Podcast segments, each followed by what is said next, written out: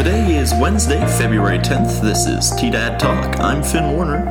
Happening today in local news following Monday's bomb attack, a local man has been charged with attempted murder, and we take a look at last Tuesday's county commissioner meeting.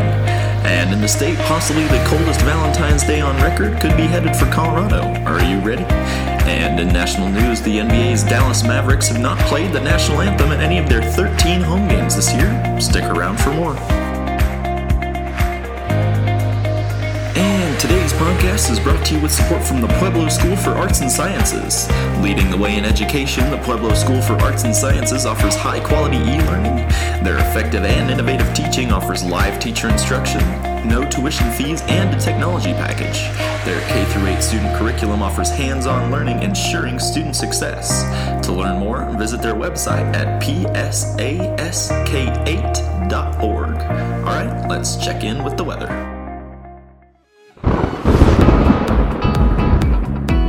Partly sunny with a high in the low 40s, and tonight will be partly cloudy with a low near 20 degrees. Tomorrow will be sunny with a high in the mid 50s, and Thursday's lows in the upper 20s. Now, here's the news. And happening in Trinidad, police arrested Jonathan Ryan Armijo after a man was severely injured by an explosive device on Monday in Trinidad. Armijo, age 27, is being held in the Las Animas County Jail on no bail and faces two counts of criminal attempt of first degree murder and two counts of possession and use of an explosive device. Police say they are investigating, and Armijo is charged with the two incidents regarding explosives the one that occurred Monday and another incident at Walmart on Friday, February 5th. A second party of interest is also being questioned. Police said late Monday at this time it is believed there is no danger to the public. The explosion happened Monday in the 300th block of East North Avenue around 1 a.m. Police say two men were walking through a parking lot when one man, Diego Hurtado, found and picked up the package. After opening the package, it exploded. Hurtado, 20, was airlifted to a hospital with severe injuries. Last year, Armijo also made headlines when he was charged with animal cruelty. Several dead animals were allegedly found on his property with an elaborate electronic trap and cameras set to record what he was using the trap for. And on a much brighter note, the current group of Las Animas County Commissioners, comprised of Luis Lopez II, Felix Lopez, and Tony Hass, covered many fields of interest to the county and is involved on many levels within the structure of our overall government. In the Commissioner Committee reports in last week's County Commissioner meeting, Luis II announced that Tony Hass had been appointed as chairman for the Agriculture, Wildlife, and Rural Affairs Committee for Colorado Counties Incorporated. Meanwhile, Commissioner Felix Lopez will take a seat at the Board of National Associations of Counties, or NACO, representing Colorado and Las Animas County. The commissioners voted to appoint Commissioner Tony Haas to become a partner representative for the county for Fishers Peak State Park. Haas will represent the county joining Colorado Parks and Wildlife, Great Outdoors Colorado, the City of Trinidad, Nature Conservancy, and the Trust for Public Land on the board for the park. The commissioners also approved the bids for the Las Animas County aggregate crushing services for the three gravel pits outside of Branson, Kim, and Trinidad. Each bid would be to crush 30,000 tons of gravel per pit throughout the county to maintain the upkeep of gravel paved county roads. The commissioners approved the bid from Colorado Crushing at $279,000, edging out Leone Sand and Gravel as well as ANS Construction for the project outsourcing. And for more on this story and what's happening in Trinidad and beyond, pick up a copy of today's paper or visit the Chronicle News website at thechronicle-news.com. And happening in the state, the Denver area has yet to experience sub zero temperatures this season, which is unusual by early February, reported Denver CBS News. Arctic air straight from Canada will change that later this week. Temperatures will not only plunge below zero, it could be the coldest weather in February in six years. Prior to the true Arctic air arriving on Friday, temperatures will remain cold and far below normal in many areas through Thursday. High temperatures along the Front Range on Tuesday will vary significantly, but most neighborhoods around Denver, Boulder, and the Fort Collins area will reach only the 20s or 30s, which is far below normal. Locations at higher elevations to the south and west, such as Evergreen, Conifer, Estes Park, and Castle Rock, will be warmer with highs in the 40s. Statewide, many mountain towns like Breckenridge and Aspen will also be warmer than Denver by at least a couple degrees.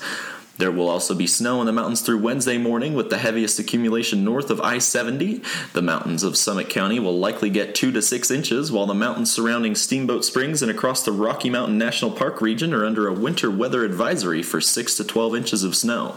The frigid weather expected later this week will arrive on Friday and stay through at least Sunday before gradually moving east early next week.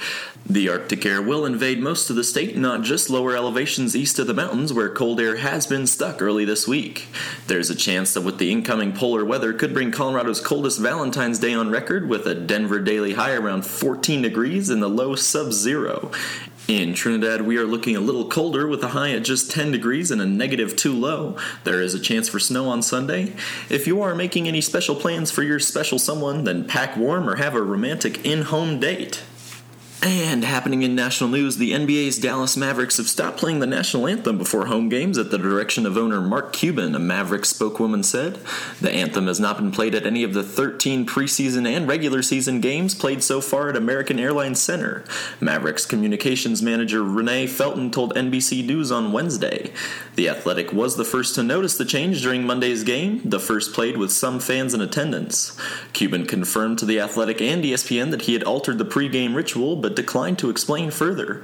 The NBA's rules require players to stand during the anthem, NBC Sports reported. However, NBA Commissioner Adam Silver has not enforced that rule in recent years as players chose to kneel during the anthem in protests of police brutality and social injustice. Under the unique circumstances of this season, teams are permitted to run their pregame operations as they see fit, NBA spokesman Tim Frank said. Cuban's position on players kneeling during the anthem has changed over the years.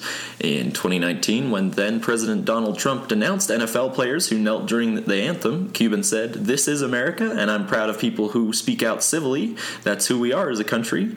But I'll be standing there with my hand over my heart, and I think the players will be. I expect them to be. In a June interview with ESPN Outside the Lines, he changed this tune. If they were taking a knee and they were being respectful, I'd be proud of them, he said. Hopefully, I'd join them.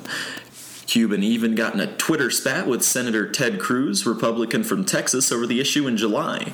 The pregame national anthem is a staple of American sports at both the professional and collegiate level, but is far less commonplace at professional sporting events in other countries. The Mavs, in fact, did not play the anthem, but instead played God Bless America before games during the franchise's first 16 seasons, Dallas Morning News reported. And coming up in Trinidad, Mayor Phil Rico will deliver a virtual State of the City address on Thursday, February 11th at 6 p.m. The meeting is open to the public, and the Zoom link and password can be found in today's issue of the Chronicle News. And for more information, contact Audra Garrett at 719 846 9843. And if you know of an upcoming event you think should be included on our podcast, give us a shout on our TDAD Radio Facebook page or call us at 719 846 3311. And for a deeper look into what's happening in Trinidad and beyond, visit the Chronicle News website, thechronicle-news.com. And don't forget to support your local journalism with an online subscription. Another shout out to our sponsor for today, leading the way in education. The Pueblo School for Arts and Sciences is offering high quality e learning.